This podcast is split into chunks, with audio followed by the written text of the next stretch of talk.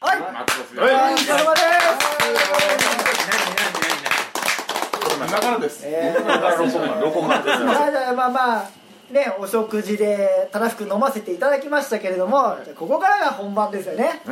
ね今日釣りは釣り手みたいなもんで、まあ、天気最高でしたけどえー。釣りがついでなんだ。そうそう。それでそれで。だいぶすげえついでだったんですね。ツーリング付き飲み会ビッグワンガンみたいなだって別に雨だったって来るでしょ？車でも。これが本番なんで。じゃあ1年ぶり3回目の、あのー回となりますけども、えー2019年長野会よろしくお願いいたします開幕ですね。ああこれシュー欲しかったですね。あそうですね。もう飲んでますね。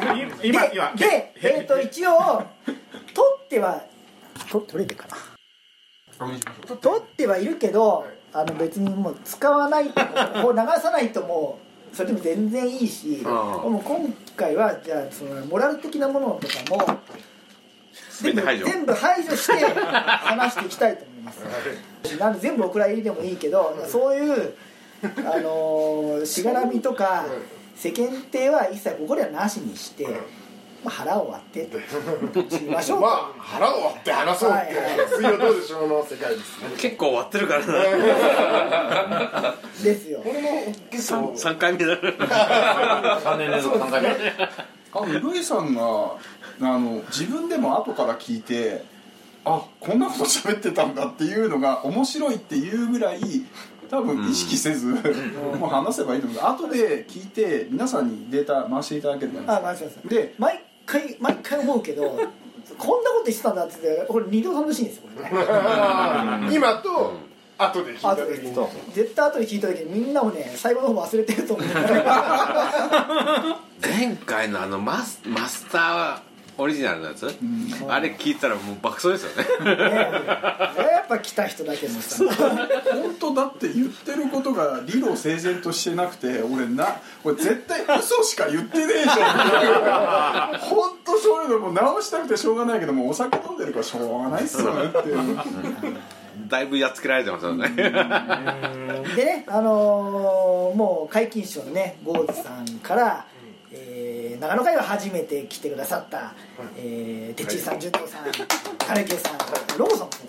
ああそうね。含めいらっしゃいますんで、あのー簡単な自己紹介をしてお話しいただければ、はい、皆さんのじゃあ自分にとってバイクとはとそこからのじゃああれをやっていただきたいのと初めての方はあ初めての長野会の方は最初のトークテーマだけはあの下水話で。まあまあ渡辺君もう当たり前のすげえ話あれをお落とすの忘れちゃったのサイコロのアプリを落とすからあ編集編集編集。いや今年はねサイコロ持ってこようと思ってたんだけどさ。いやリアルのサイコロのカラカラカランって音がそうそうそれこそあのチンチュリンの音流しながら。あるのかなサンプリング。いやいやあるある。あるちゃんと音も出るからはい入りますってこれも。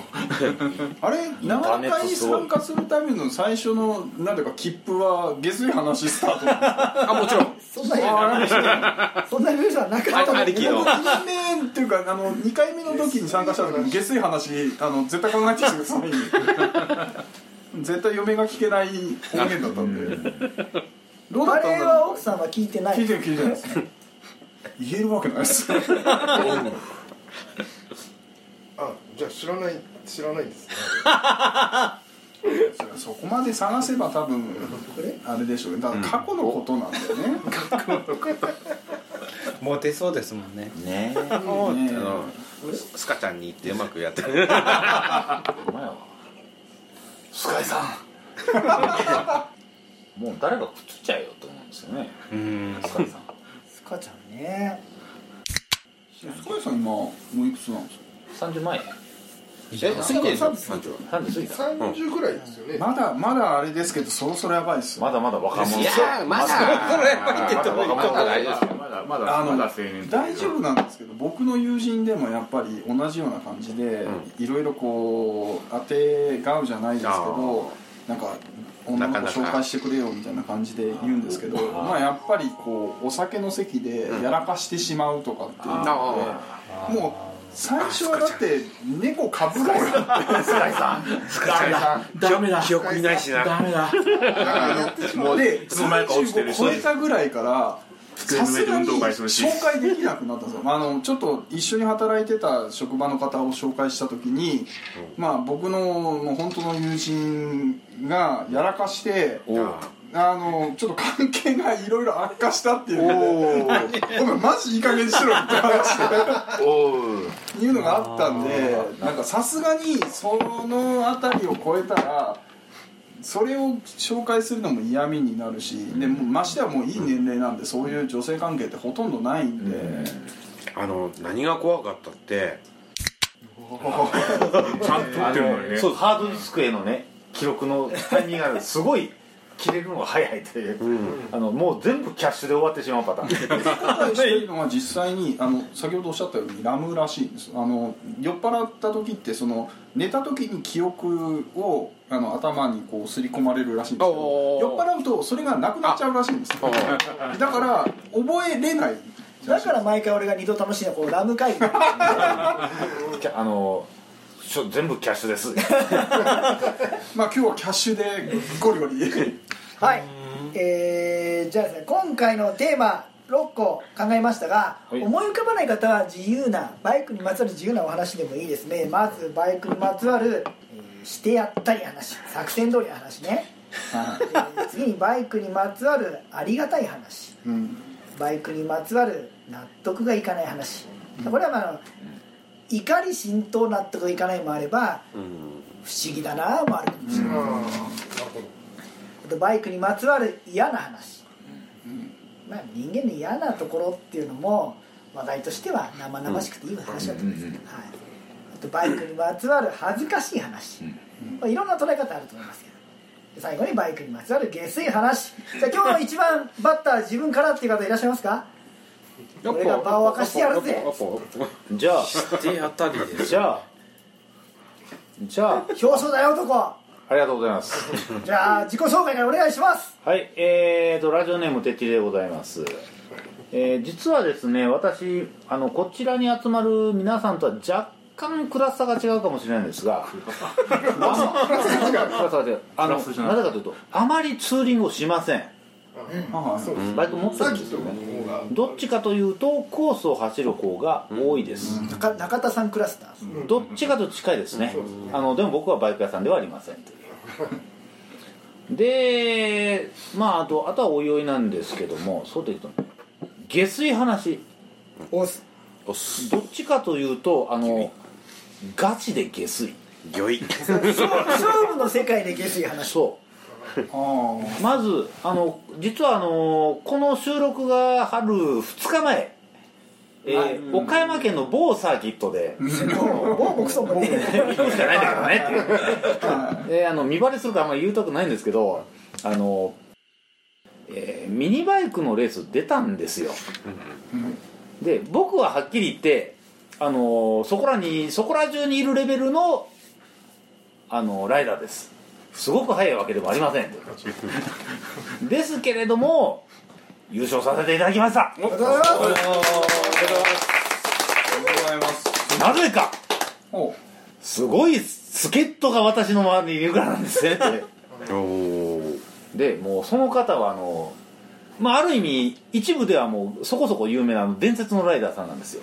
レジェンダリー。レジェンダリーですあの変なバイク乗せたらめちゃくちゃ速いって人なんです方面白そう変なバイクもうな変なバイクっていう前振りがいらないんだよねそうなんですよもう普通のバイク乗るより変なバイク乗った方がすごいとあのなんでこのクラスにこの？バイクで出るんだお前はっていう難度ですごいタイムを出してくる。かっこいいとんでもない人がいるんですよもうあの私の6つ上なんで50超えてるんですよ。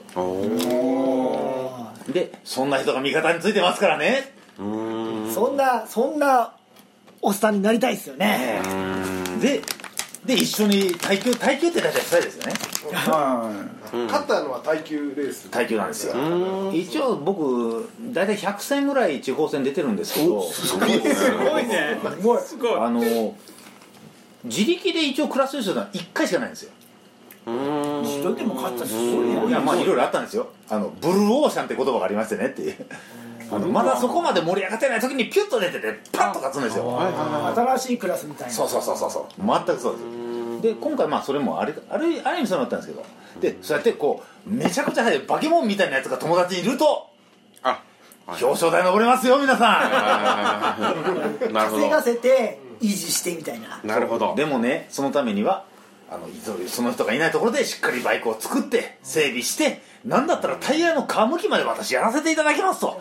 マシンはじゃあテッチーさんが用意してる。全部やります。お金も全部出します。お そおのその人がすごいね。つまりあれでしょあの車は用意されたものを使ってパッと乗って戻ってしてあの漫画みたいな。掴むみたいな。あの一応ねレース業界であの一部のレース業界ですようん人手なしという言葉がありまして。あの、オーナーよりも速いタイムを出すことを人手なしって言うんですよ。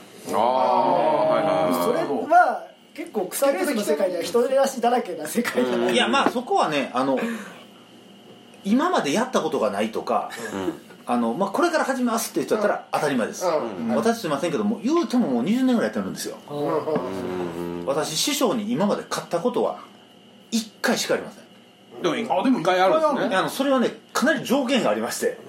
あの師匠がですね国際 A 級に上がった直後に、あの当時市販 GP250 に乗ってエリア選手権でよく言ってた時にあのぶっこけましてあの、負傷したあの手を5箇所ぐらい骨折した。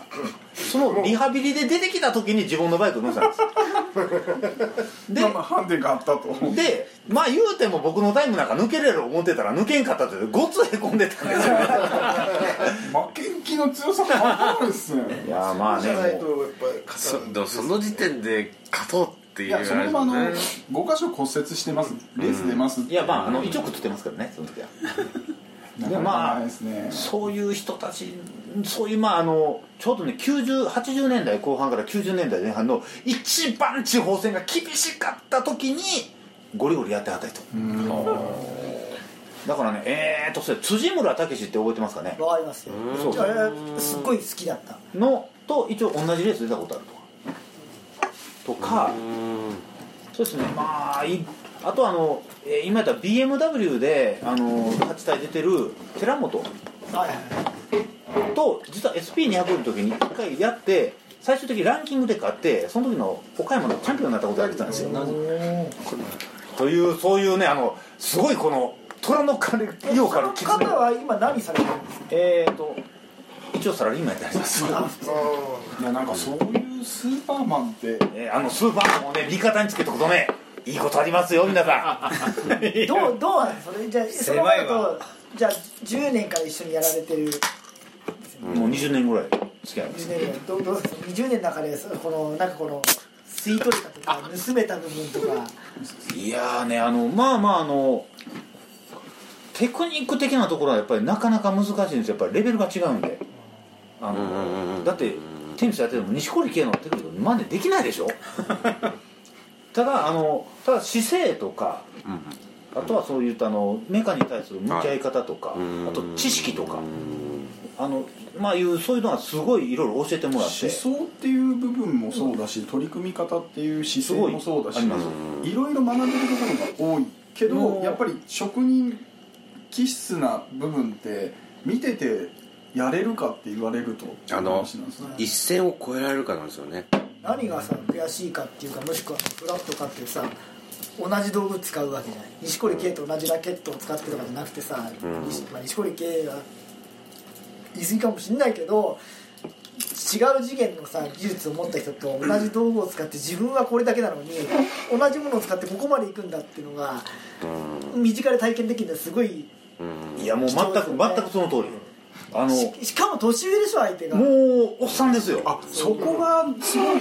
しびれますよね。あのその年齢でもそのパフォーマンスができるんだっていうのを例えば聞くと僕なんかはすごく安心するじゃないですけどやっぱり僕の知人だとかでもオフで、まあ、そのコース走ってる方がいらっしゃって、で降りてメット取るとすごいやっぱり年配の方あるあるある。もう全然そういう人たちの方がやっぱり経験則もそうだし、あのまあ、お金もあって余裕もあるからそういうことができる、で例えば林道走ってますよっていうふうなお遊びで走ってますよっていうふうな人の中でも、もう頭がいかれているような人たちがやっぱりゴロゴロいるわけで、うん。でそういうのってやっぱりもちろんレースの世界で活躍できるっていう風な光を浴びれるようなチャンスがあって実力を発揮できる方もいらっしゃるけどただそういう活躍できる場っていうのがなかなかチャンスも運も難しいっていう風なまあ言ったら僕日本海側に住んでるんですけどまあバイク不遇なんですわ。うんで不遇って言いながらもその楽しむことは楽しもうっていう風なとんがり方が普通の人たちとちょっとずれてるっていうとんがり方をするようなバイクの乗り方をするんでやっぱり頭のおかしい走り方する人って多いんですよ。シシーズンが短いあのハイシーズンが短いからここぞとばかり。だけじゃないですね。そもそもサーキットがないんであのーまあ一応、えー、と福井県に高須サーキットだとか、えー、と富山県に小原サーキットだとかあるんですけど、まあ、石川県にないんですよね。あのまあまあないこともないんですけど。無ロケに作ればいいじいや昔あの街中にあったんですよ、まあのルネスサーキットっていうので、まずそうですねあの昔はあったんですよ。あの山の方であのそれ所有されてる方もあのいらっしゃるんですけどないことはないんですけどやっぱり盛り上がりが全然違うんですよ、そもそも正規ディーラーがあの以前も伝えた通りお店が少ない。ないんですよね、だからそういうのもあってあのバイクがすごく好きでとんがる人たちって、まあ、そもそもバイクを取りますと免許取りますとか持ってますっていうのを白い目で見られるんで。あーでもでもあ赤い三輪車ってああ福井県の。福井ですかはい。KTM のディーラーですね。あ今 KTM やってんや。えー、あの KTM もやってるんですね。うん。そのすげえ師匠がうん。その師匠のバイクに対するその向き合い方のゲスタたるやって話のやついやもう本当ね人のバイクでこんなタイム出しやがってというのとね。とあの美味しく自分の実力単独では絶対できないようなところをこう上がらせていただいてあのキャンギャルさんと一緒に写真を撮らせていただいて。それに持ちつ持たれつじゃないですかそう。まあ今日依存ですかねあのシャンパンファイトもさせていただいたという。あというところがもう私の下水ところであの自分自身で上がってるもうもうあ師匠がゲスト師匠がいるからこう私がこういけるという。でもそこのおこぼれっていうか引っ張り上げていただけるっていうとこあろも。も持ちつ持たれず。うですね。そこはあります。いや僕一緒に走ったこともないし分かんないけど別に競技歴とかあ力を受けて走ってるなと写真見ててっちりさんもすごいなと思うんですけどてっちりさんを1としたら師匠はどうなんですか？いやもう100でもいいですね。あ全く勝負にならないですね。もうあんた何にも乗ってへんでしょ？って。い今乗ってそれっていう。はあっていう。それやっぱりそういう経験で出せるっていうふうなことが分かってた上ででもちろん体力っていうところをそう体力だけです問題は。あの体力だけは僕があります。だからあのあじゃあ耐久耐望で稼ぐ方と維持する方そうだだからじ時間配分どうする？ああななんていうかそれやっぱり共存っていうか。じ時間配分どうすでるもさそれにしたってさ1と100のレベルの人がっていう意味ではその相手にしてみればやっぱり付き合いやすい相手だったり心許せる相手なんだろうね、それね、まあであの落としきらないところで踏みとどまるっていうのはあるかもしれないですね。そこまでの順位だったら俺俺出た時挽回するわ。ある意味あれじゃないですよ。故障させないペースを走るってそのガンガン走れる人にとってみたらその人たち2人で出ますっていうふうに言われてマシンが故障するぐらいだったらもうちゃんとペース走れるっていうでも一定の信遊び頼だからてっちりさんよりもっと速い人がいたとしても、うん。別にじゃあ、まあいいね。組みたいかってそうじゃないんだと思う、人間性っていうのは楽しん。でやりたい部分も今は？うん。あるんだけどかつてはすごいもうカリカリにやってた時代もあったのかもしれないですけど。その辺やっぱり面白いっていうふうに言ってタイムをこう出せる出せないだけじゃないっていうところもあるんでしょうね。それ下水話っていうよりもどっちかっていい話。あらいやあの私個人がねこうあの名誉をいただけるという。ね。あキャンギャルお姉さんと一緒に。そうかね。なかなかないですもんねキャンギャルのお姉さんとね。そうそうそうそうそう。なんか酒取ってきてるプロやからねプロ。プロですから。あお姉さん取ってくるプロみたいな感じ。でもなんでこっち見るの。なんだろうバイクでたまにいるんですけどない乗っても速い人っていますよね、じゃあちょっと乗ってみますって言ってポンと乗ってあいつ速いなって。今今乗ったのになんであんなペースで走れるのってなんですかね別に速く走れることのアイデンティティっていう風なのなくても楽しめればいいやって言いつつも、うん。やっぱり男性じやっぱりゃないですか悔しいよ悔しいっていう特にさ、うん。自分のバイクを自分以上に乗りこなされるのは悔しいよね。しかもこの一瞬でですそう。もうワッパ55を考える間に100個ぐらいそうそう。出てくるパターンですねいやでも本当ねそうなんですよ。うんもう全部そうなんでうんもうそういう意味ではもう非常に悔しいんですよ。天性のなんか感こうセンサーと何かやっぱりねあそうですの何か思ってんの？あの生き馬の目を抜くあのうん。80年代後半から90年代の地方線走ってきてうん。予選通ったりしてる人ってやっぱり違いますわ。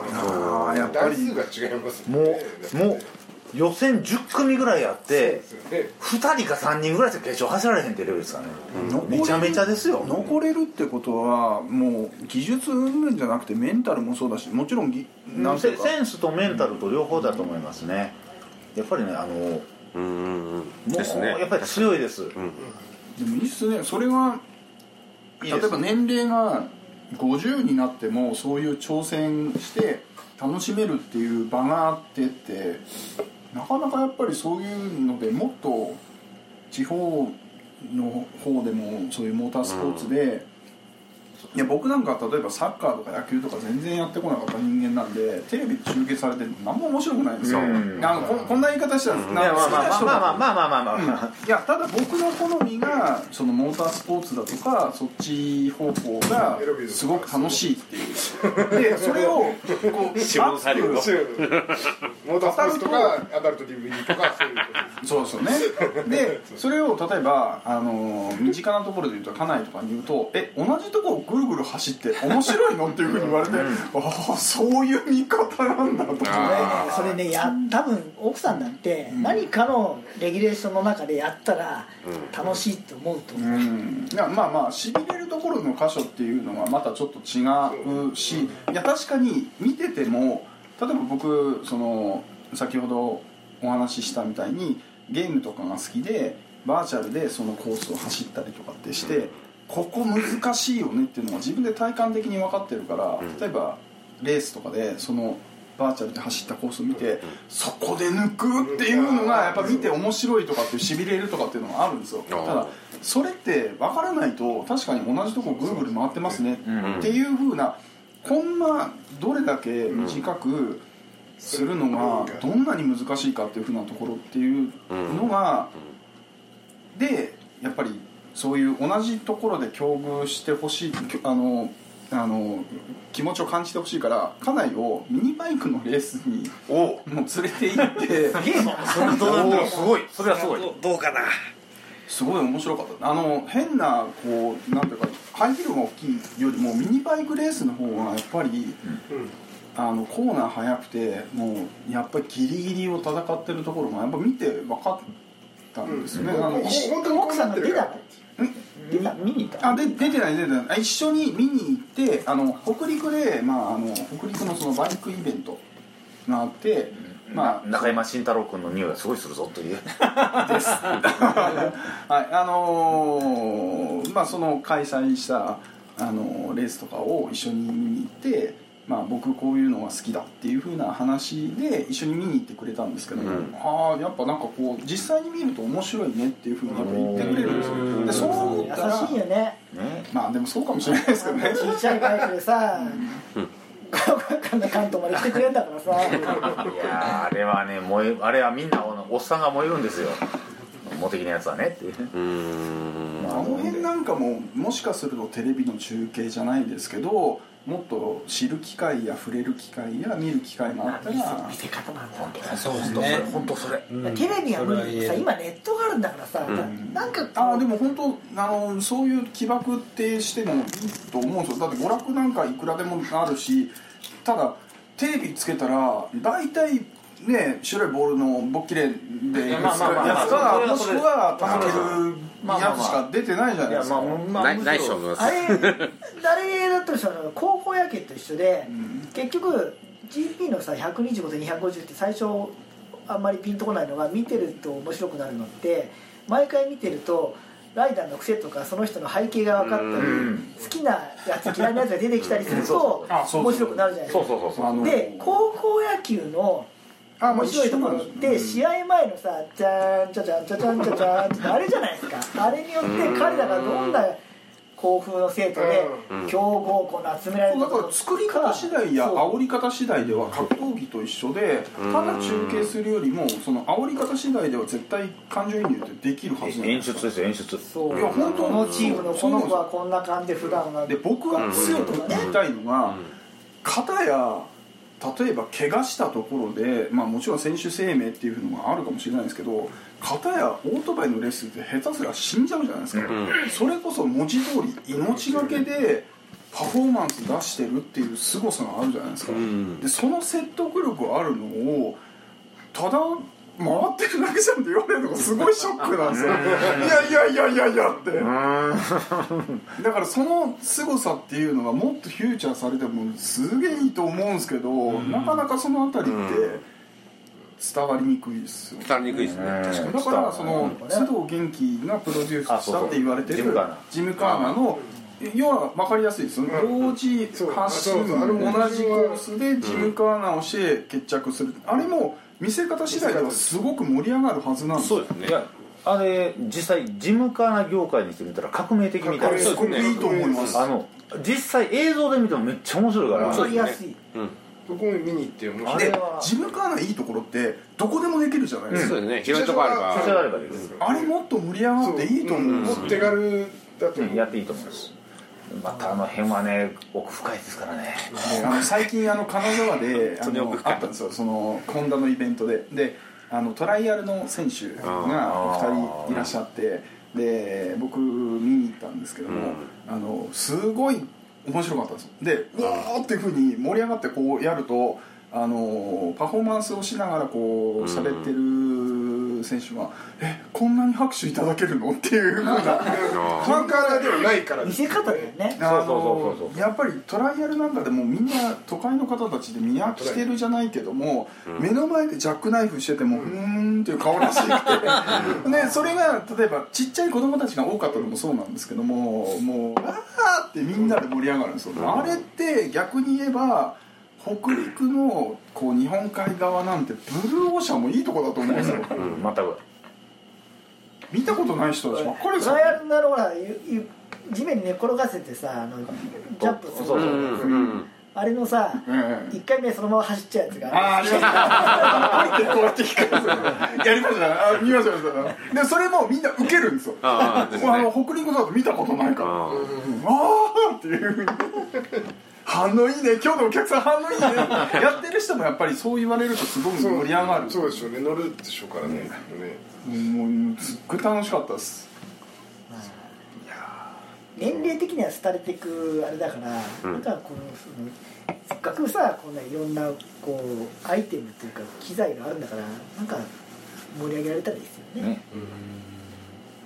というところで。じゃはい。まあじゃああのてっちーさんの下水とか言いながら実はいい話とあと優勝おめでとうございます。ありがとうございます。ありがとうございます自分自身もね10秒ぐらい進みましたんで。一個聞きたいんですよ。優勝した日の夜はもう興奮しまくりですか？いやすみません。あの疲れてまして。年には勝てないいやあの5時に起きて。耐久だから5時に起きて朝から予選とかの準備やって片付けまでやってでそこからまたねうちからね岡山国際までね車で3時間ぐらいかかるんですよ。でそこから何時間待機ってあるじゃないですか？バイクはあのレースは60分だったんですけど。1時間。でもうん片付けたりとかそっちが大変。そうですね。帰るのも大変。あで終わってからこう片付けてあの頃はほら洗濯物をこう仕分けたりとかでもその片付きはいつもと違って。やっぱり楽しいですね。ニコニコしながらねというウキウキでそうそうじゃあじゃあてっちりさんの優勝おめでとうございます。ありがとうございますじゃあお疲次はじゃあ純三さんに。ハードル上がってた。ミスターリターンライダー下水話を。があの野外野外と露出プレイの話でもいいんですけど。あれですあの全然そんな気気負いじゃなくて思ってることをそのまましていただければ。あいいです。あの違うテーマでもいいですよ。いや僕はねもう今ね下水って何かなって思ってたんですけどこの状況が一番下水な全くついていけない。それは間違いないです。もう全く僕はあのサーキット見ててもただぐるぐる回っててつまんないとしか思えない。しやっぱやっぱそういうところなんあのだからそんな広がるとも思わないし、みたいなもうだからすごい今が下水です逆にそれってすごく正直な意見だと思います。本当に野球のが何万倍も面白いです。はい。野球ディスってましたけど。あのコーチとこうぐるぐる回ってるっていう言い方をするのかな結局ね。思い入れの違いなんだよね。そうそうそうあんだけワインディングうまいんだから、あそんな自分自分で走り出したらやばいよ。いやでもね僕もねこの間見てみたんですよ。あの J スポーツかなんかやってるやつあー見れるの？うん何が面白いのかどっから始まったかそれ多分体験だとかそのいつ終わる凄さってのかも分かんないみたいな。あのもちろんルールでもなんかねこれがだからなんかちゃんと説得すれば分かってくれるみたいなこの空気が下水気がします。下水。ファンは別につまんないと思ってる人がいてもあこの人はつまんないと思ってるだろうなで終わるんですけどなんかねもっとなんか伝わるはずだ伝わるはずだみたいなのが下水あの映像で見る 映像で見るレースの映像はやっぱりそのライダーの個性や背景とかそれまでのこのな成り上がり方とか苦労の仕方がだから分かっての面白さだからいつそうでも見てもでもねルイさんのあの放送も聞いたわけですよ。それであの SBK でしたっけ？スーパーバイク。あのレギュレーションがねあのブカティのまああのえげつない。そう。そういうこと下水です。であれ下水。っすよ僕は川崎乗ってると、もうこれはレイを応援するしかない。え頑張ろう全然でレイが見れてる人なんですよ。ねでもそその後もう圧倒的に何も起こらなくて抜かれてから、もう途中で わかります。あの山場って確かに見ててあのもう本当そのまま銀行レースな状態で、あの全然変化がないっていうこともあるんですけどただそれ何が面白いって最終的に最後の一周で実は虎視眈々と狙ってた差しでまくられるとかっていうケースもまあまああるんですよ。下手す。だから僕はなんかバイクバイク人口が例えばもっと増えたいとかバイクがねもうちょっと認知されるにはバイクのことをそんなに面白くないと思ってる人もバイクに乗るようになるのが一番。乗るのは楽しいでしょ？そう乗るのは楽しい。だからその人たちが乗れば楽しいじゃないですか。でもあのなんていうんだろうな。みんながこの面白さをも分からなければみたいな空気を作ってしまうとバイク乗りの方がそうするとあんまり広がらない気がしそれはありますね。あのはハードルが熱量が熱すぎ熱量が熱いのこれがすごい引いてしまう。引いてしまう。すいや違う。いやこれいやこれを言うのが一番下水かなと思ったから言ってるだけでそんなマジじゃないんでわかるわかる。あの下下水っていう風なの卑下しなくてよくてあの例えば僕ネタはです。ね野球の話をして 見るのが何が面白いんじゃみたいなこと言うんですけどやったら楽しいんですよで一緒だだから僕はやったことないんですけどね。あの野球自体とか早朝とかでねあの、集まっててなもうくっそは朝早くに集められてもうなんじゃいと思うんですけどやっとったら全然楽しくなるんですよ、で一緒だと思うんですよ、球技がねえすっごい運動音痴なの。球技がとにかく苦手で、ルイさん球投げてまずまっすぐいかない。仲えあります。間ね。それ俺最近その息子が野球始めてキャッチボールをするじゃないですか。まっすぐ行くんですか？最近ね慣れてきた。あの俺すげえなって YouTube すごい。投げ方見た。んだだから俺うちの息子はあのそこそこ身長があるせいで足がすごい遅くって悩んでたらしくその徒競走でさ走り方。遅いからって言って体の使い方ですよね。でもお前は俺と比べても身長あるんだしあのポテンシャルとしてはむしろ持ってるはずだから、効率が悪いんじゃねって言って YouTube を見見てあこういうとこ気をつけるといいっていうふうにやって夜家の前でこうダッシュの練習したんいいないい話がな。俺一個も走ってないとうん。こういうとこ気をつけてってやってそしたらいつもビリだったのにその次の日のその体育でいきなりトップぶっちぎるようになって本当理屈ですよ。本当そこに関しては。小学生はみんなただ見見よう見まで走ってんじゃん。うん。だから効率よくっていうスタートと効率がいい加速を意識してる人と意識してない子では多分わかります。わかるわかります。それは強い。そう。あのある僕バイク乗ります。球技苦手です。でもバイクにはまれた理由の一つはバランススポーツだからだと思うんですよ。スキースノボと一緒なんだよ。スキースノボもするんですよ。でやっぱりあの個人競技というか個人スポーツ。うん。でみんなで一緒になる。で誰の責任でもなくて例えば、まあ、事故を起こさないようにするのは当然なんですけども、あのバランスを取りながら自分であ違う。これはうまくいったっていうふうに会話をしながら乗るってことが乗ってるだけで楽しいです。っていうのなんですよね、でも理屈が分かって自分が伸びるっていう成長が見えたら多分野球も楽しくなってたはずなんですよ、と俺はその YouTube を見てうん。俺は子供の頃諦めちゃったけどうん。コツがあるんじゃねえかと思ってうん見たらやっぱあるあるんですよ。まずテイクバックのその何こう投げる時に俺はこうやって振りかぶっちゃってた。うん。これダメ。あダメでしょ？野球やる人たちあのいやまずねあの右手は下に落ちる。こう内線。内線外線ってライディング使うじゃないですか。まず内線でボールをこう落として下に落とすこっからして俺にしてはこう意外だと。いう感じなんですか？ルルイさん左利き？右利きです。だから俺はだからこうやってあのこうやっ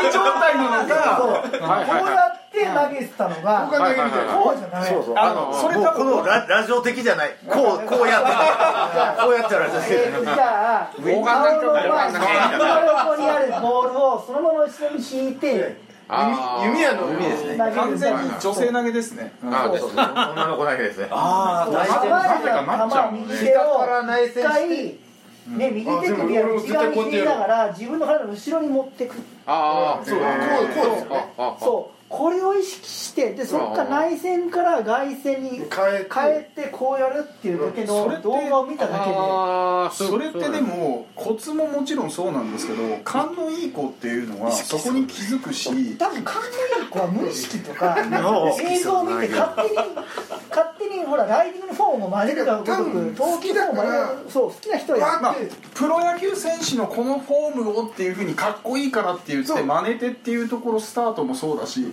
それって多分僕らも変わらないんですよ。そうあの例えばランディ・マブラの「守らのり」っていうのをうんもうこれかっけーっていうふうなのもなんか守られるいらない身長してるじゃん。やる必要がない。あれ俺のためにやる。年がバレますよって。うんでもそうですね。とこれとあとこうした時にそう体反っちゃダメでものもものすごいこうなるそうやりたくなるやりたくなるトライアルのところからそうで投げてやるとでこうじゃん YouTube すげえでもうめっちゃあのラジオですラジオもうすごいやりにくいいや100兆ポッだからキャッチボールを俺は子供時代にあのかっこよくちゃんとできなかったのが、もう40過ぎたおっさんになってからあ俺俺今人生で一番キャッチボール上手くなった。うわそれっていいっすね。子供と一緒に成長できたってことそうですね結構俺自分も楽しい、ただ確実に子供の球の方が速くて。それは それはしょうがない。資質の。それはしょうがない。今、まあ、2, 2年目1年ちょっとやったら2年ぐらいかな。もうなんかね最初速いめやった頃は可愛かったんだけど、今や球がねもう本当に生きた球投げるから重いと怖い。痛いと思って。でさあのぜひ横浜ベイスターズに。ね。そうき去年ちょっとちょっと違うんだけど去年あのグッドスピードがネタブレーキをそのコーナーの奥まで残していくってで自分でそれその、ね、話を聞いて実際どうなんだろうと思って自分でやっていくとやっぱ同じことやってるんですよね、か意識してやってるかそうです。結果がやってはいる。ただいや俺はそれって無意識にやってたっていうのが正しいんじゃなくてやってたことを気づいた上で意識してやるっていうのは成長の伸びしろって絶対ある。うん。詳細のテストで自己啓発芸や自己啓発芸にできてすごいですね俺はアメリカンバイクでもそれが正しいのかよくわかんないんだけど多分違うと思うんだけパパどさんねいや本当にスポーツさんですよねあそうそうそもそもスポーツスターでそこ。それを言うと僕本当にラジオで走れるようになったんですよオートスピードであそれなんか。げ下水原さんいい話。いい話。あこの。まだ早いよ。オール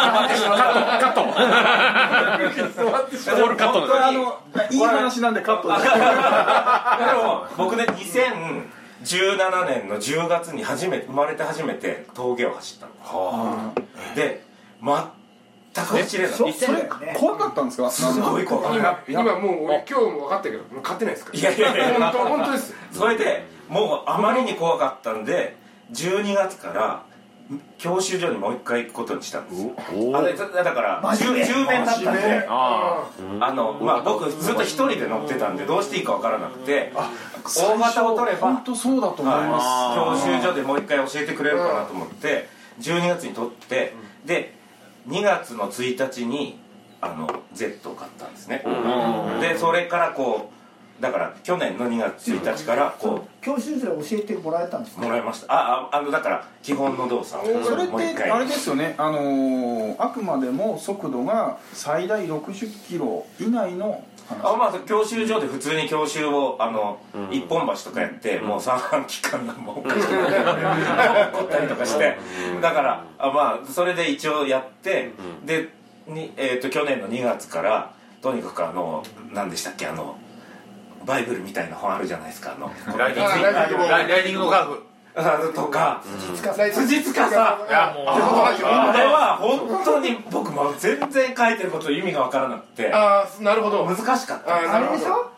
あのーライディングの本でライディングことできるようになったことが初めて分かる。よあーそうそうかもしれないそう。なんですよ。あれ確かに自転車乗ってることっていうのは自転車乗れるけど言葉で誰かに伝えて説明できるかって言われると乗った人じゃないと繋がらないっていうのはまさにその通りだと思う。ん。ですあの今乗れるようになったっていうのはあの過信するとかじゃなくて皆さん言ってたのがなるほどこうだっていうのが初めて繋がったってことだから一回。ですよね。一回あの自分のバイクにはい。車載カメラつけてはフロントのその沈みとかリアの動きとか見ると後ろから撮ってもらったりとか定点カメラで同じところ走ってた時にどういう姿勢してるかって自分が思ってる姿勢と自分がやってる姿勢って絶対ずれてるんですよ。でもね僕ねそこまでも行ってない感じだったんですよ。あだからなんかなんて言うんでしょう。もうとにかく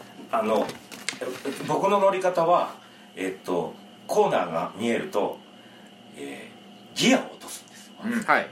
ちますブレーキをしないで。前はい。ブレーキをしない。はいでエンジンブレーキでこうゆっくりになるじゃないはいはいはいはいはいはい。それの惰性でこうなんとかこうやって曲がってるしかもこう。やって曲がってる感じでそれであのその10月8日に2017年奥多摩の下りでもう本当に死ぬかと思って。それでであのなんだ Kindle Unlimited で読めるこうバイク雑誌を見てて、でライダースクラブを読むようになって、でもなんていうかほら例えば箸の持ち方って、まずひ人差し指の持ち方はこうですって人ある号でね10月号で人差し指やって指次の号であすいません。お親指のをやってもだダメじゃないですか、はい。だからこうなんかねあれ読んでても一緒にならなあくて。あの捉えてるところが全部のはずなのに連動してるところそう本当は全部一緒にやらなゃきゃダメで、それがこうあの長めのパンツのゴムを引っ張る回の時にあーあれブレーキの話なんだけど アクセルワーク。そんな回の名前。いやでも分かります アクセルワークの話をしてて要は前平から全開ってやつなんですよ、それとパーシャルを作んないってやつとでブレーキの話をしててあそれでやっとあで高めのギアでやられてる、あそれがなんか一緒になって、あのやっとおーって。それそれ今の今のオートバイの乗り方なんですよ。あそうなんですよね。だから本当に昔の昔の僕らが乗ってる乗り方と、あのタイヤも違うしシャーシも違うし、うん。昔の乗り方で乗ると今の乗り方ってすごく合わないんですよ。それは言われましたね、うん、あのそれって今の車両が変わってタイヤの技術も変わってあのセッティングも味付けが全然違うっていう風なところが変わるっていうところに合わせてもう最新のライディングあ本読むと昔と言ってることダメだったまことダメって言われてたことがそう。やれって書いてある。前平と全開っていうふうに言ってたギアを上げて全開にしてタイヤを潰して乗るっていう乗り方は僕は今なるほどって思うんですけど昔はアクセルを軽くかけてトラクションかけた上でパーシャルの状態でトラクションかけろって言われたんですよ。で今それまるで違うんですよね。そう。みたいです10年前はパーシャルでしたね、パーシャルでしたね。れは当時のそのまあまあ。カルレーターの反応速度とか、そうですね。タイヤとか、今まさに俺そうです実ね。際中型がバイクがメインだ落ち込みすぎて開けた時についてこなくて危ないんですよ逆に。だからそう思ったらかけた状態でいつでもレスポンスがかかるギリギリのところでだからそれが本当に言うと軽今はく開けてるんですよね。そうなんです。よあ当て当ててるあれは前平にしたとしても今のオートバイはちゃんとあのインジェクションでレスポンスがいいから前平でいけるんですよ。でも昔はその前平にした状態から開けた時に一回行き着く瞬間があるんでそれを嫌うためにそこの入り口のゼロを当てるぐらいのところだったんです。だからそれがパーシャルっていうふうに言ってたんじゃないかなって僕は勝手に解釈してるんですけど。俺トラクション抜けるのが一番怖いんですよ。危ないですね。だからどっちでもいいから。少し開けながらリアブレーキで調整するのね。だからだから僕らの開けてるんですか？僕らの世代で今のバイクで乗るとそれするとゆっくり開けるとああの開け本当にあのパワーのが出すぎるんです軽く危ない。がらんですよリアブレーキでちょんちょんって調整しながらあれ深いコ考え方を変えなきゃダメ考えは前平からの開けでゼロパーシャルゼロでいいんです、はい。でもバイクの癖でゼロにできないからしかもそのゼロにするためのマイナスからゼロのところまで戻してる感じ昔のパーシャルの昔のバイクの前昔はマイナスになっちゃったから。ゼロじゃなくてマイナマイナスから開け始め反応しないとこがある。僕ねこっち離しちゃうこともあります。指でこうあブレーキだけこうやって。あここがあもう前平にしてるえいやそういうあれって言ってたから。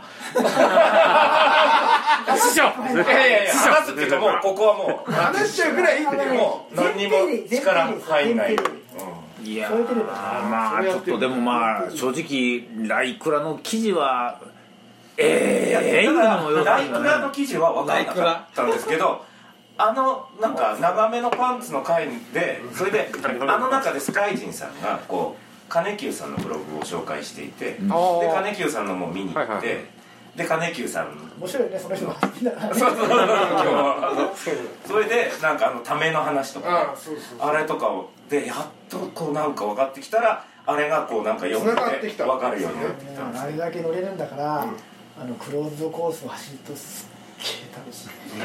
あの峠の楽しさって違うから。あまた違どっちうでしょ。もどっちもいいけど、あれはあれでね。でもお迎えまでに帰ってこなきゃなんないんで。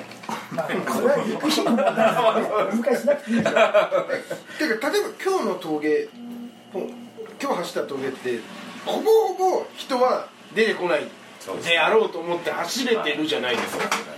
まあまあたまに動物動物が出てきたら嫌だなって思ってるかもしれないけ歯が出るんでねどなんかよほぼほぼクロ四つ足が来るけど。コースにかなり近い峠だと思うんです。今日走ったところって。でもさっきとは全然違います。もっともう何やってもいいんだっていうもうまずさっきとあのだって左コーナーいいんですけどタイムタイムっていう評価が左コーナー右コーナーか。右コーナーもう一やっ回右コーたことがナー全部結果になって帰ってきてすっげえ興奮しますよ。えっとすいません。俺ちょっとごめんなさい。話の腰を折って申し訳ないですけど 俺あのーなんだえっと日本酒持ってきたんです日よ本酒？あのあ赤井さんです野田健さんも それ野田健さん持ってこられたやつですあのどっちもです。あのそれ多分もう出しといた方がいいかな。これそれです。天狗米のちょっと新しいやつ。天狗米だ。あの天狗前だ。天狗前だこれちょっと出たばっかりなんですよ。すよね。これうまいうまいっすよね。でコップがないんですけどこ金沢の僕は持ってきたお前られどうしようコップ買ってきてないっすよねコップがない40キロなんかあの湯飲みとか湯飲みとかあここにありますよすげえ石川ならではいやあのこの辺はとりあえず北陸したい時ね。これあのあ隣の部屋行って。隣の部屋行ってあのカップ持ってきませんか？まあへ編集ができるから大丈夫だよオートで持ってるあのいやでもね。鍵でもねあのこっち19でしたっけ？ディディディスるけどこれこれ。ですライクラは昔のねネモケンさんのわけわからん文章が面白かったんですよ。あのねあのあの分からないやつを楽しむというこのであのおっさんだったっていうのはこういうことなんですけどあの僕らはやっぱり高校生大学生で雑誌読んでるじゃないですか、大人が書いてるんですよ。今の雑誌って自分より年下が書いてるんですよね。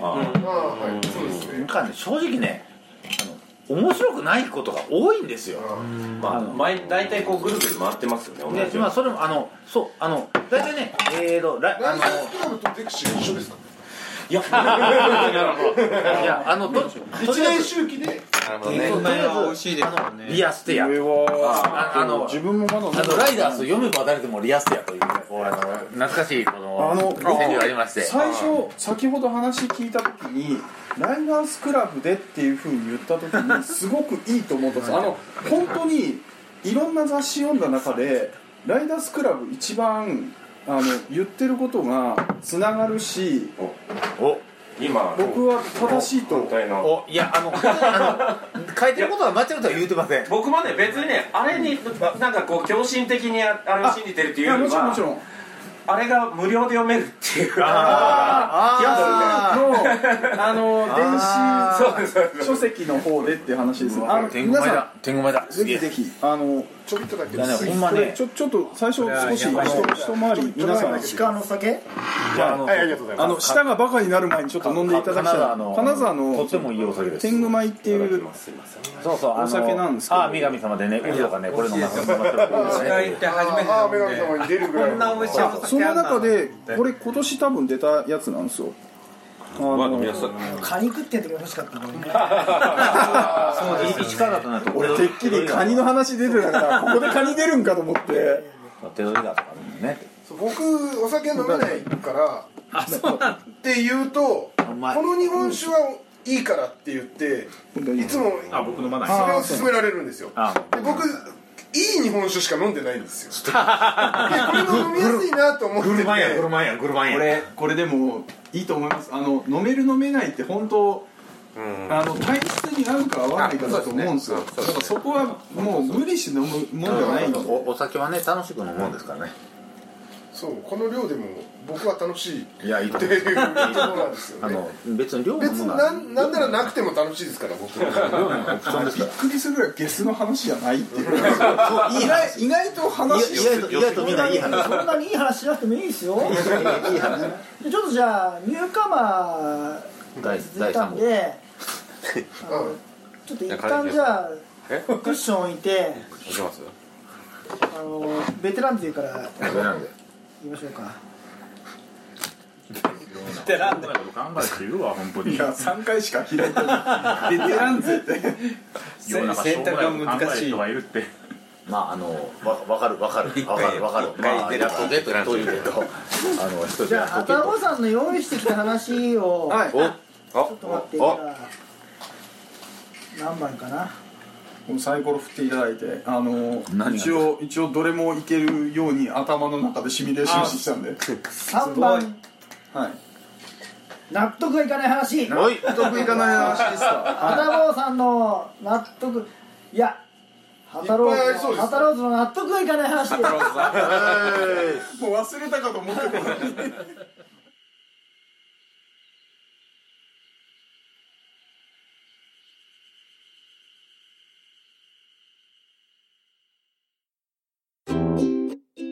プリトークラジオは6日16日26日の月3回配信予定です。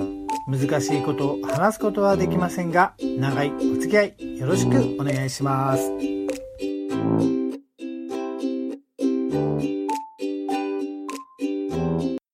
今回はここまで。次回に続く